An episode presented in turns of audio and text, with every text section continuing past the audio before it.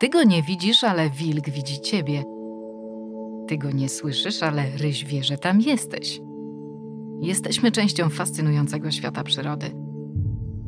Otwórz oczy i uszy na naturę. Naturalnie z W W F. Katarzyna Karpa-Świderek, zapraszam.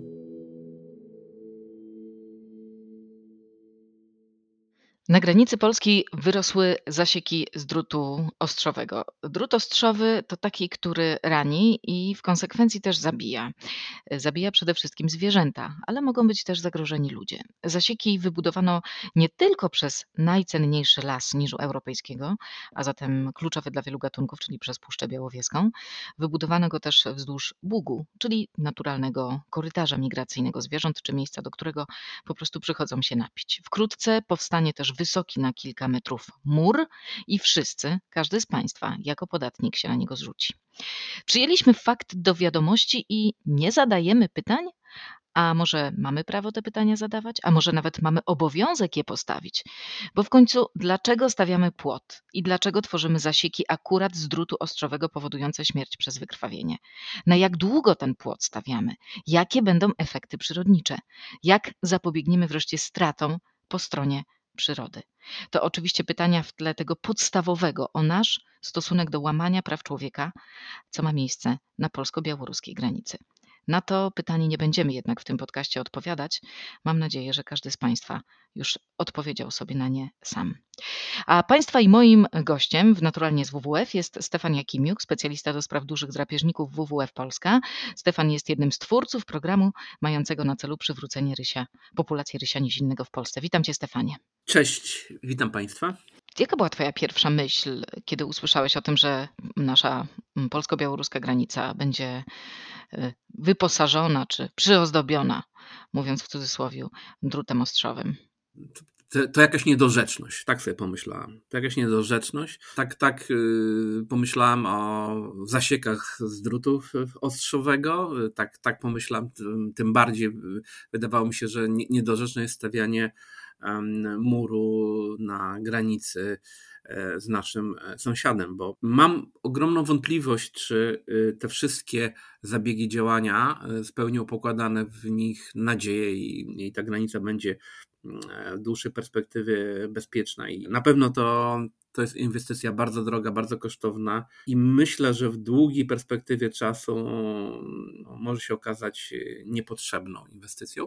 Natomiast nie mam wątpliwości co do tego, że jest to działanie bardzo szkodliwe, jeśli chodzi o przyrodę. Jeśli, jeśli zwierzęta są w stanie zidentyfikować zagrożenia, to oczywiście ich unikają.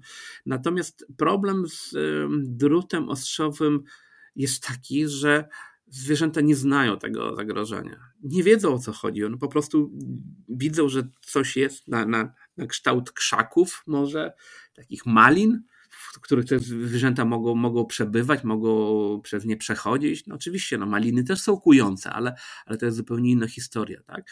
W przypadku drutu ostrzowego, jak to zwierzę wejdzie w to, a po prostu tego, tego zagrożenia nie zna, no to, no to, to, to, to już wiemy, czym to się kończy. Są już na to, na to dowody, że to zresztą to, to, co wcześniej przewidywałem, że, że taki to będzie finał, że te zwierzęta mogą być tam uwięzione i będą, będą ginąć, ginąć w męczarniach. To dotyczy zwierząt kopytnych, takich jak, jak jelenie, łosie, ale również może dotyczyć rysi. Po prostu, jeśli to zwierzę się wplącze w, no, w taki, taki drut, który jeszcze dodatkowo no, rani i sprawia ból, człowiek ma z tym problem, żeby z tego się wyplątać, a zwierzę nie jest w stanie wymyślić sposobu, żeby z tego wyjść w taki sposób, żeby móc jeszcze, że powiem, nie poranić się tak, tak dotkliwie, żeby móc się z tego wylizać, jak to się mówi przysłowiowo. Tak?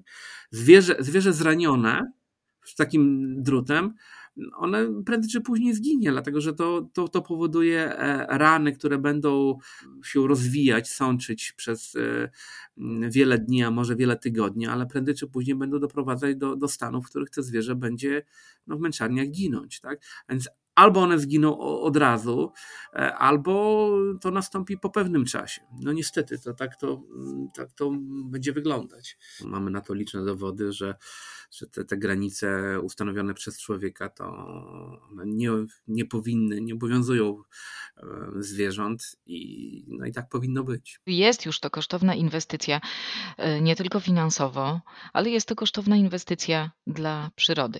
Chociaż tu zastanawia fakt, że tworząc coś takiego, nie mamy żadnych wyliczeń, nie zadajemy pytań też przyrodnikom, jakie będą efekty tego typu działań. Po prostu działamy, a potem się okaże. Nie masz takiego poczucia? Ja mam, ja mam trochę in, inną refleksję, bo, bo mamy doświadczenia, które pokazują, że, że takie działania, no, one są nie, nieskuteczne z, no, z punktu widzenia celów, to przed, no, jakie są przed nimi stawiane. Tak? No, mieliśmy, mieliśmy tak zwaną systemę na, na granicy właśnie wschodniej między Związkiem Radzieckim a resztą Europy.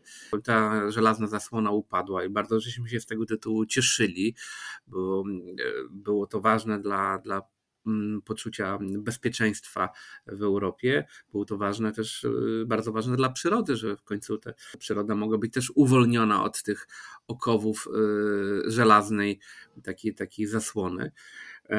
I cieszyliśmy się, że, że w końcu ta łączność ekologiczna na dużych obszarach Europy może być odtwarzana. Tymczasem no, obserwujemy regres. Obserwujemy regres i to jest bardzo niedobre. To jest bardzo niedobre.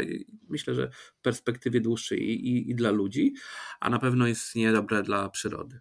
To bardzo dobrze, że o tym wspomniałeś, bo ja myślę, że musimy tutaj ten historyczny kontekst złapać.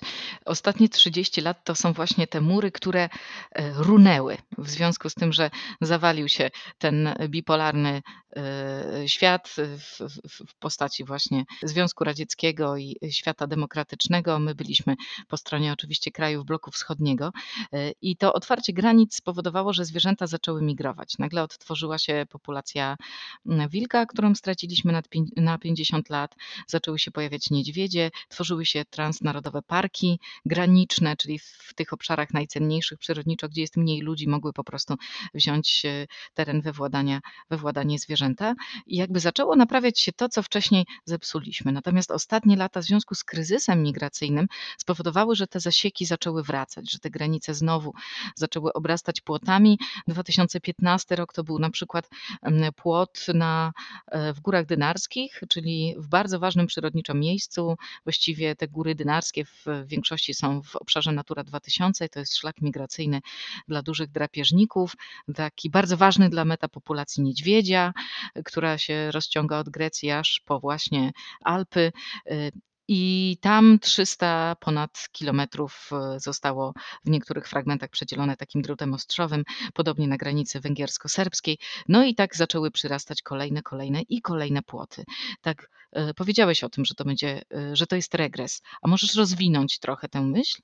To, że one są szkodliwe, to w zasadzie nawet nie trzeba wy, za bardzo wykazywać, bo, bo w tej chwili to laicy wiedzą, że, że dzielenie obszarów powoduje zagrożenie dla, dla przyrody, powoduje zagrożenie dla zwierząt, które żyją na, na danym obszarze, dla możliwości migracji. Wie, wie, wiadomo, że przedzielone populacje mają mniejszą szansę przetrwania, no bo im większa grupa zwierząt, im większa populacja żyje, zajmuje dany obszar, tym jest większa szansa na przetrwanie w dłuższej perspektywie czasu. Tymczasem, gdy, gdy podzielimy na przykład populację rysi i tak niedużą, zamieszkującą Puszczę Białowieską na, na część polską i część białoruską, no to, to, to, to tylko no, zwiększamy prawdopodobieństwo, że ten gatunek zniknie. Prawdopodobnie najpierw tutaj w naszej części, no bo my jesteśmy na skraju za, zasięgu, a więc za bardzo dalej na, na zachód naturalnych populacji nie ma. No, są odtwarzane, są tworzone sztuczne populacje i to, to bardzo dobrze, że ten program reintrodukcji jest prowadzony. Natomiast to działanie, dzielenie obszaru, na którym występują tak, te, występuje tak rzadki gatunek jak ryś, na pewno jest bardzo, bardzo niekorzystne. Ubiegłeś tutaj moje pytanie. pytanie, bo chciałam Ci zadać wprost pytanie, dla których gatunków w Puszczy Białowieskiej ten płot może mieć największe negatywne znaczenie, czyli ryś na pierwszym miejscu.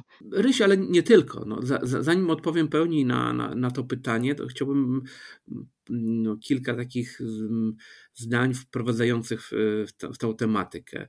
Dlaczego to jest takie bardzo ważne, żeby teren, na którym występuje dany gatunek, był możliwie jak największy? Dlatego, że zwierzęta zajmują dany obszar, który, który użytkują w sposób ciągły. To są tak zwane areały osobnicze, te, terytoria zajmowane przez pojedyncze osobniki albo przez grupy rodzinne, przez, czasami przez rodziny w przypadku wilków, prawda? Tak zwane watachy to są mniejsze lub większe grupy złożone zwykle z członków jednej rodziny albo blisko z, osobników blisko spokrewnionych. Ale po to, żeby ten gatunek mógł przetrwać w dłuższej perspektywie czasu, to musi być wymiana między populacjami, a więc osobnikami zajmującymi jakiś dany obszar, powiedzmy, że jest to obszar Puszczy Białowieskiej, a innymi osobnikami tego samego gatunku żyjącymi w innym obszarze, żeby mogła być wymiana, wymiana genów, bo w przypadku, w przypadku wilków, na przykład na, na terenie Puszczy Białowieskiej stwierdzano trzy cztery watachy. Tak? Czasami te watachy zachodziły również na stronę, stronę białoruską, więc nie, nie tylko leżyły po stronie polskiej, ale również częściowo występowały po stronie białoruskiej. Wiadomo, że tak mała grupa zwierząt nie jest w stanie funkcjonować w dłuższej perspektywie czasu, dlatego że no, prędzej czy później zaczną się krzyżować w obrębie no, blisko spokrewnionych osobników, więc one muszą się przemieszczać. I... A, te, a efektem tego krzyżowania w obrębie właśnie blisko spokrewnionej grupy osobników jest? To, to jest tak zwany chów wsobny, tak? Czyli po, albo inaczej nazywany imbredem, czyli krzyżowanie się takich osobników doprowadza do, do imbredu, czyli do, do No, do, do tego, że jakby zróżnicowanie genetyczne danej grupy spada. W związku z tym, jeśli się pojawi jakaś choroba, na którą te osobniki będą wrażliwe, no to może doprowadzić do, do wymarcia na przykład całej, całej grupy, tak, ilu, iluś tam zwierząt. No i w ten sposób jakaś populacja może zaniknąć. Czyli jak chcemy mieć zdrowe populacje zwierząt, to musimy mieć wymianę genów. Jeżeli są bardzo małe, odizolowane populacje, no to one na dłuższą metę po prostu nie przetrwają. Dlatego ten płot akurat w tym miejscu, gdzie te populacje nie mają możliwości przejścia na zachód, bo tam jest po prostu, tam po prostu nie ma lasów, tam nie ma korytarzy migracyjnej, one muszą iść na wschód. I teraz ta droga jest zamknięta. No tak, po prostu przyroda w, w, wytwarza pewne mechanizmy, które sprzyjają utrzymaniu y, takiej różnorodności genetycznej.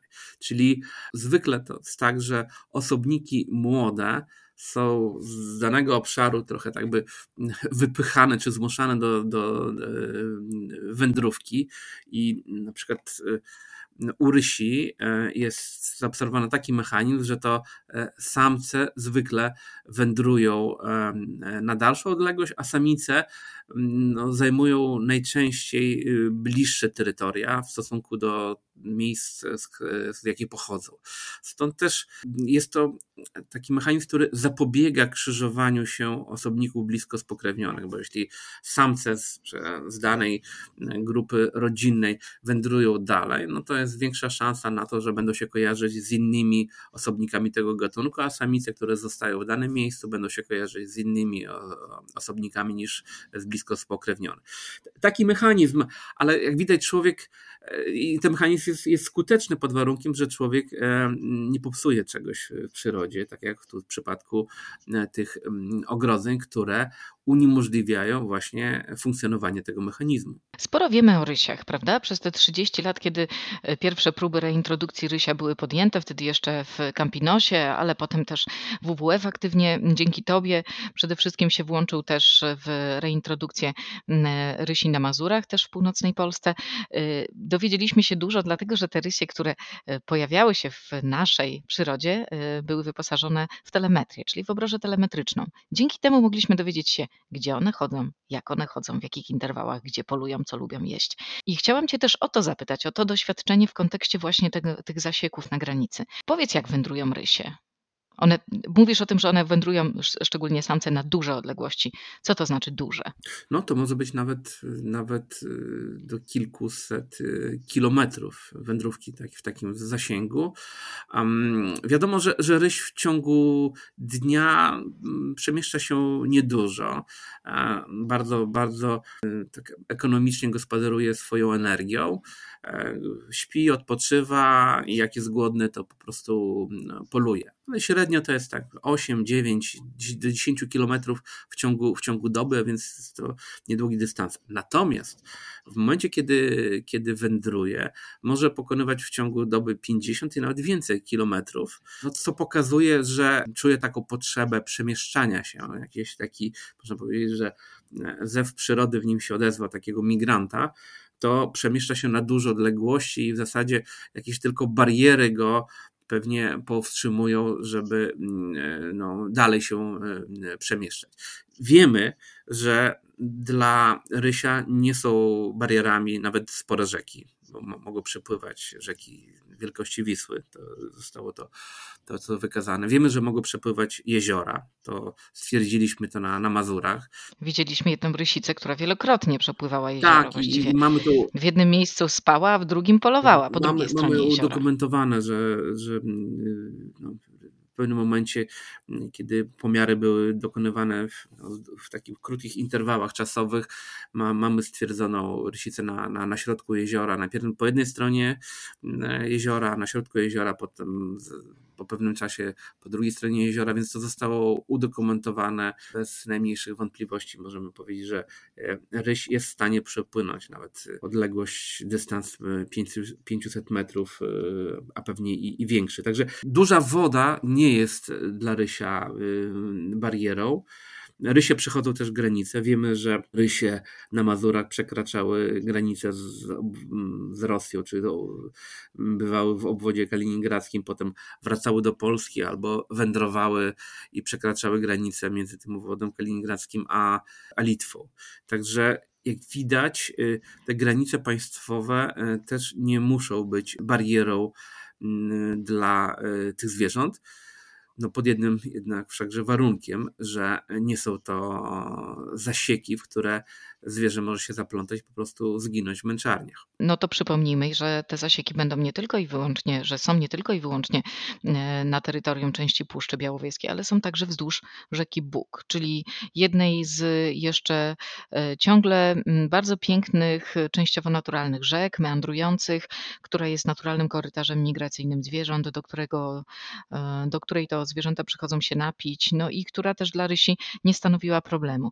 Jeżeli będzie po na brzegu drut, z, os, z, drut ostrzowy, to ryś może uniknąć takiego zagrożenia, na ile to jest niebezpieczne dla niego. Więc, więc jest to, jest to śmiertelne zagrożenie dla zwierząt. Dodatkowo trzeba tutaj powiedzieć, że doliny rzek, rzeki i ich doliny pełnią no, niesamowicie ważną funkcję, jeśli chodzi o migrację. Wiadomo, że wiele gatunków zwierząt, w tym również rysie, przemieszczają się dolinami rzek, bo są to miejsca mimo wszystko mniej zabudowane przez człowieka. Jest tam z reguły mniejsza ingerencja, w szczególności takie rzeki jak, jak, jak Bug, które mają dość no, do, dolinę rzeczną no, dużej naturalności, więc to jest taki naturalny korytarz migracyjny. A nawet Wisła, która w jakiś sposób już jest przez człowieka ujarzmiona, jest bardzo ważnym korytarzem ekologicznym. Tym korytarzem przemieszczają się i rysie, i łosie, i wiele innych dużych takich gatunków zwierząt, które no, mają większe problemy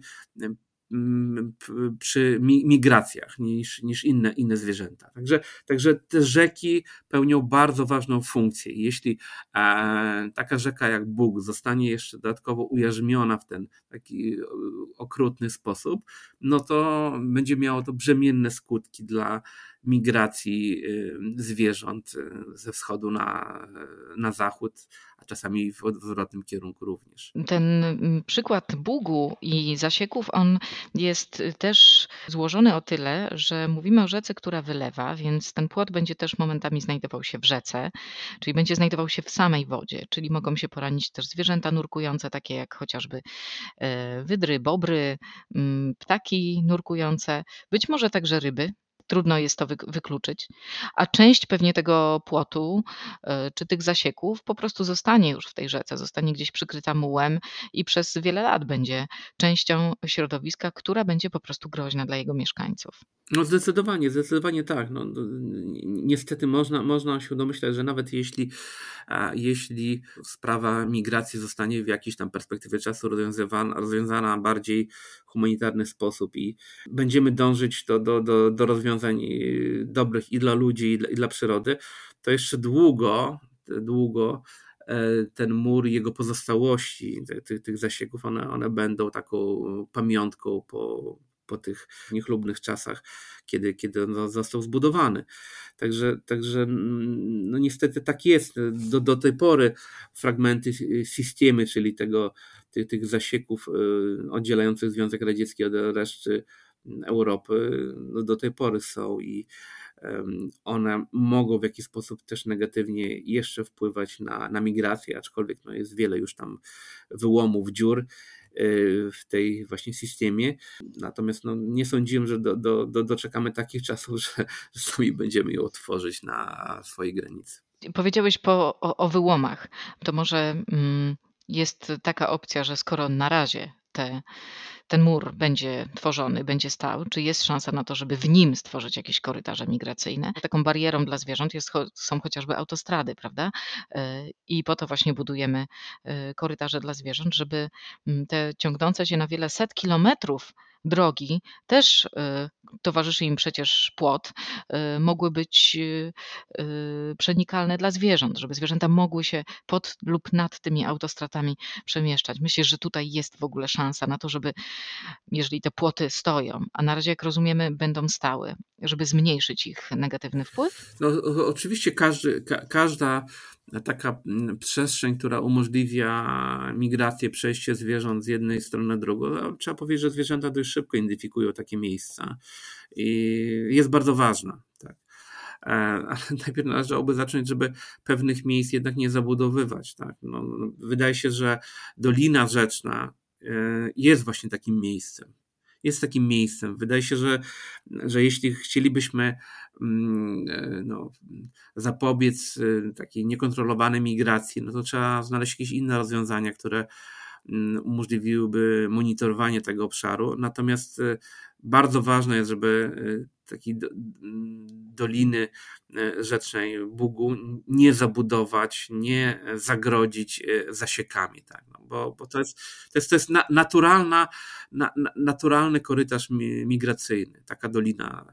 Znaczy powiedzieć, że nie jest ona bardzo, bardzo duża, ale jednak jest y, bardzo ważna dla migracji wielu gatunków y, zwierząt i tych y, najbardziej związanych ze środowiskiem wodnym, ale tych nawet mniej związanych, takich jak chociażby rysie czy, czy, czy wilki, one bardzo często wykorzystują doliny rzeczne do, do tego, żeby się przemieszczać. Powiedziałeś sporo o tym, y, że zwierzęta potrzebują sporych areałów, po co te areały im są. Y, powiedzieliśmy o tych, o kwestii genów.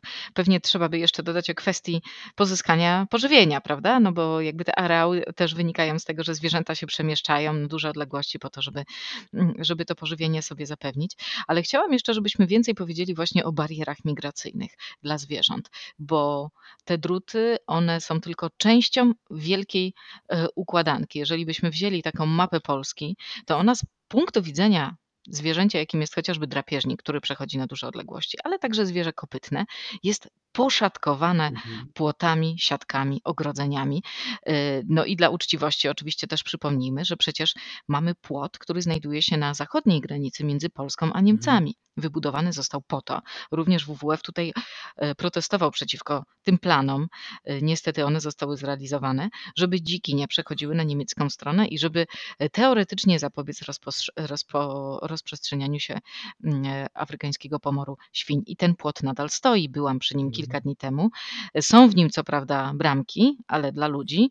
Są w nim co prawda przejścia z taką rurą plastikową, którą może przejść mniejsze zwierzę, mniejszy ssak jak lis, jak kuna, ale już nie przejdzie na przykład wilk, który tam żyje. No i te płoty są teoretycznie do, przeszk- do przeskoczenia przez duże zwierzęta kopytne, no ale nie są do przejścia przez yy, dziki. Więc yy, to jest szereg barier, które mają zwierzęta. No i teraz pytanie, które przeszło do annałów dziennikarstwa. Jak żyć? Jak żyć z tymi barierami mają dzikie zwierzęta? Jak chronić dziką przyrodę w sytuacji, kiedy nie ma żadnego ograniczenia po stronie ludzi dostawiania kolejnych zasieków, kolejnych płotów, kolejnych barier, budowania kolejnych dróg?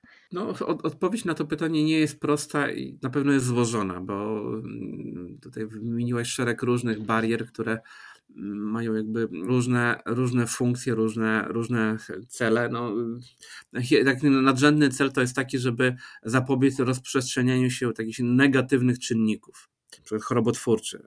Trzeba powiedzieć, że, że najbardziej mobilnym gatunkiem na świecie jest człowiek.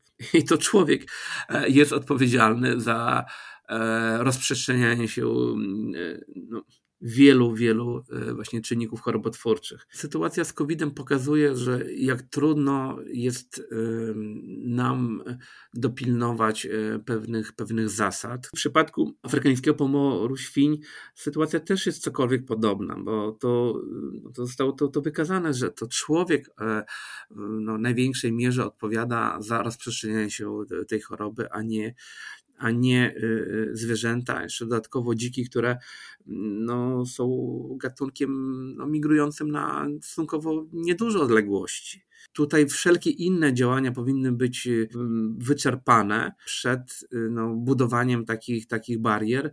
Ja rozumiem, że może że nie tyle najprościej, co najbardziej spektakularne jest tworzenie takich murów, bo one są bardzo widoczne jako efekt działań. Natomiast można mieć duże wątpliwości co do ich skuteczności, jeśli chodzi o cele, które są tutaj im stawiane. A więc przede wszystkim należy działać selektywnie, należy no, podejmować takie działania, które są rzeczywiście skuteczne i nakierowane bezpośrednio na powstrzymanie no, rozprzestrzeniania się tego czynnika chorobotwórczego, a nie takie bardzo, tak powiem, proste rozwiązania. Dlatego, że no, w ten sposób nie rozwiązujemy problemu, natomiast tworzymy no, problem dla, dla przyrody, dla różnorodności przyrodniczej, dla utrzymania różnorodności genetycznej. Ja chciałbym tu jeszcze powiedzieć o tym, że bo sobie słabo uświadamiamy, że niektóre gatunki mają bardzo duże wymagania przestrzenne i to wynika do dostępności sezonowej pokarmu, tak bym to, to może ujął bardziej, bardziej fachowo. Na przykład łosie, które w sezonie wegetacyjnym występują na terenach podmokłych, bagiennych, no tam znajdują no, pokarm dla siebie. W, w sezonie zimowym ten pokarm dla nich się tam kończy i muszą przechodzić na, do, do borów, do lasów, głównie do, do części boborowych, więc opuszczają w jakimś stopniu bagna i przemieszczają się na dość duże odległości. I ta migracja ma taki dosyć, można powiedzieć, zorganizowany sposób, no bo w pewnych okresach czasu tych zwierząt migrujących jest znacznie więcej i one się pojawiają właśnie na drogach i, i, i wtedy dochodzi więcej właśnie do, do wypadków z udziałem tych zwierząt. A więc jeśli my wiemy, znamy pewne mechanizmy, które funkcjonują w przyrodzie, można się do tego przygotować. I tutaj chciałem podać taki przykład, który pokazuje, jak można rozsądnie działać, żeby wyeliminować pewne negatywne skutki z tym związane, bo wiadomo, że łosie, gdy dojdzie do wypadku z udziałem łosia, to jest oczywiście niebezpieczne, czasami tragiczne w skutkach dla samego zwierzęcia, ale również niestety bardzo brzemienne w skutkach dla, dla ludzi, tak? Ze względu na to, że łosie jest dużym zwierzęciem, środek ciężkości dość, dość wysoko, więc gdy dojdzie do wypadku, no to, to, to, to jest bardzo niebezpieczne dla ludzi, którzy w tym wypadku biorą udział.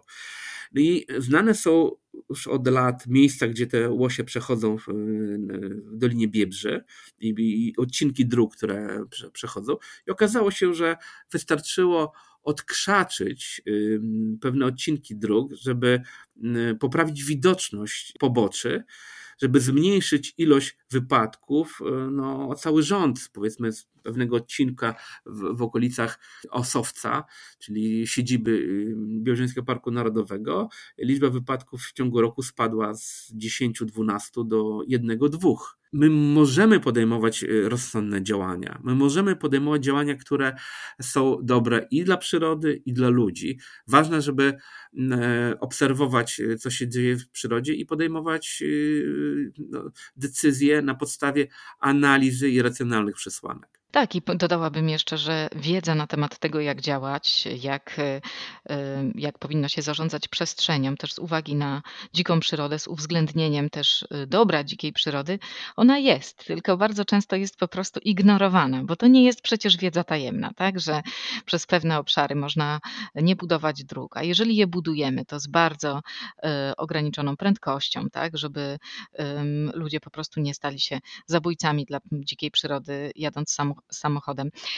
Możemy w pewnych miejscach nie budować domów, tak? Zapobiec rozlewaniu się infrastruktury. Możemy nie budować takich zasieków, o których mówimy, które wpłyną na przyrodę. I tak zastanawiam się teraz trochę już zmierzając do końca, bo z jednej strony, jak rozumiem, wiele inwestycji, które w efekcie szkodzą dzikiej przyrodzie, które szatkują i tak już bardzo ograniczone przestrzenie dla dzikiej przyrody, jest podejmowane z braku wiedzy. Ale myślę, że też tutaj powodem, dla których są podejmowanie, może być też to, że my nie szanujemy jako społeczeństwo dzikiej przyrody, nie widzimy jej wartości, czyli podejmujemy jakąś inwestycję, trudno, będą jakieś koszty przyrodnicze, ale one są wpisane niejako w samą inwestycję. I zastanawiam się, jak to zmienić, bo jeżeli ktoś coś zna, to jest w stanie to pokochać, a jak, po, jak pokocha, to zacznie chronić.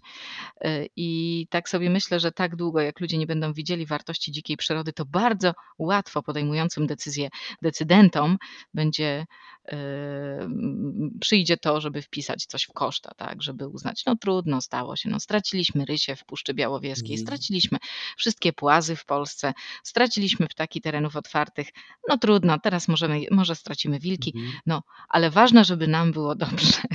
Co ty, Stefanie, powiesz na taką nieco smutną konstatację ja z mojej użyć strony? Takiego przykładu, wydaje mi się takiego obrazowego, bo, bo przypomina mi się kampania na, na rzecz, tak powiem, budowy pewnej drogi szybkiego ruchu. Chodziło tam o, o, o przebieg też no, na moim rodzimym Podlasiu. Mówię o rozpudzie, mówię o przebiegu Via, Via Baltiki, żeby dyskredytować te, te działania na, na rzecz przyrody, ale też i na rzecz człowieka, bo trzeba powiedzieć, że, że to, to to nie ma, nie ma antagonizmu tutaj między, między interesem człowieka a interesem przyrody. To ten antagonizm jest sztucznie tworzony. Tam była mowa o taki sposób trochę no, dezewujący, mówiący o tym, że tu z jednej strony jest dobro ludzi, z drugiej strony są żabki. A potem okazuje się, że jak powstaje ta, taka droga, to niekoniecznie z niej zadowoleni są oczywiście no, u, u, użytkownicy, tak, jak mogą się szybko przemieszczać, sprawnie, to jest, jest, jest fajnie, ale okazuje się, że jest też wiele osób niezadowolonych z tego tytułu, że ta droga przebiega im blisko domu, a no, nie spodziewali się, że, że, że do tego dojdzie. Ja przypominam sobie takie spotkanie organizowane w Ministerstwie Środowiska, gdzie byli zaproszeni przez wiele różnych organizacji pozarządowych i okazało się, że najbardziej aktywni, bo to rzecz dotyczyła, powinienem dodać, właśnie budowania dróg szybkiego ruchu, autostrad, i najbardziej aktywni byli przedstawiciele organizacji reprezentujących pokrzywdzonych przez drogi szybkiego ruchu i autostrady. Okazuje się, że jest spora ludzi, sporo ludzi, którzy się czują pokrzywdzeni, dlatego że wybudowali domy w gdzieś tam w pięknych miejscach, gdzie sądzili, że, że będą mieli blisko do, do przyrody, no, jakby świadomie wyprowadzili się z miasta, podjęli pewne życiowe decyzje i inwestycje, a potem się okazało, że zostali przez los oszukani. Teraz mówię o tym dlatego, że um, bardzo ważne jest, żebyśmy patrzyli na podejmowanie decyzji nie jak na takie antagonizmy żabki kontra interes człowieka, tylko to, że my po prostu w tym środowisku żyjemy. Czyli wtedy, kiedy myślimy o zas- zaspokojeniu potrzeb człowieka, jednocześnie musimy już na pierwszym etapie myśleć też o e, przyrodzie. Nie może być tak, że najpierw podejmujemy decyzję, która jest dobra dla człowieka, e, a potem się zastanowimy, co z przyrodą, jak już ta decyzja powstanie. Ewentualnie będziemy minimalizować straty, bo to nie tędy droga. Czasami straty już są nie do odrobienia, bo rzeczywistość pokazuje, że my możemy po prostu stracić na przykład gatunek bezpowrotnie, tak? Albo stracić dany ekosystem bezpowrotnie, jeszcze przed tym, kiedy ten ekosystem nawet często zdążymy poznać i skorzystać z tego, co przyroda nam daje. Stefanie, to wracając jeszcze do Twoich rodzinnych stron w okolicy Puszczy Białowieskiej i do tego drutu na granicy, co z punktu widzenia przyrody powinno się teraz tam wydarzyć? Powinno się rozebrać ten płot? Ja, ja, ja czuję, jak, jak to jest trudny, trudny, trudny temat, dlatego że to jest troszeczkę tak jak z tym problemem przyroda kontra, kontra człowiek. Tutaj też jest bezpieczeństwa, bezpieczeństwo państwa, którego przecież my nie chcemy tutaj dezawuować problemu, czy, czy też w jakiś sposób um, um, umniejszać. No, problem oczywiście jest, powinniśmy mieć prawo do, do, do bezpiecznych granic, do, do tego, że, że w jakiś sposób jesteśmy w stanie na, zapanować nad tą sytuacją. Natomiast y, jestem absolutnie przekonany, że rozwiązanie tej sytuacji leży w y, takich narzędziach politycznych. Tak. My troszeczkę jesteśmy zakładnikami pewnej sytuacji geopolitycznej. Mam nadzieję, że ona się po prostu w, w pewnym momencie ustabilizuje i rekomendowałbym, żeby nie spieszyć się z wydawaniem ogromnych ilości pieniędzy na budowanie barier, których utrzymanie będzie bardzo kosztowne, a za ileś lat okaże się, że one są po prostu niepotrzebne. A z punktu widzenia y, interesu rysia mieszkającego w Puszczy Białowieskiej, ta populacja jest bardzo mała, bo to jest kilkanaście osobników. Y, czy widzisz takie y, zagrożenie dla przetrwania jej, takie bardzo podstawowe? No oczywiście, oczywiście. Czy tu, tutaj jakoś, jakoś, jakaś nadzieja jest w tym, że, że, te, że Puszcza Białowieska po stronie polskiej łączy się z Puszczą Knyszyńską, ale tam też sytuacja rysia nie jest, nie jest dobra. To wszystko są bardzo, bardzo niewielkie populacje. Dodatkowo w ostatnim okresie zostało to wykazane, że bardzo mało młodych osobników było, czyli przyrost bardzo niewielki, więc zarówno i rysie w Puszczy Knyszyńskiej, jak i białowieski są, są zagrożone tutaj. Wydaje się, że istotną sprawą jest współpraca z Litwą. My, my, my, my chcemy podejmować takie, takie działania, żeby współpracować no, z tymi krajami, z którymi ta współpraca jest łatwiejsza, bardziej możliwa, również no, w temacie ochrony rysia. Także, także takie działania podejmujemy, no ale bardzo ważne jest, żeby jednak w takiej dłuższej perspektywie czasu otworzyć takie okna możliwości również na granicy polsko-białoruskiej. Tak, bardzo dziękuję za tą rozmowę. Myślę, że pokazaliśmy pewne kierunki działań, które są najbardziej właściwe. Nie daliśmy wszystkich odpowiedzi, ale mam nadzieję, że skłoniliśmy do refleksji.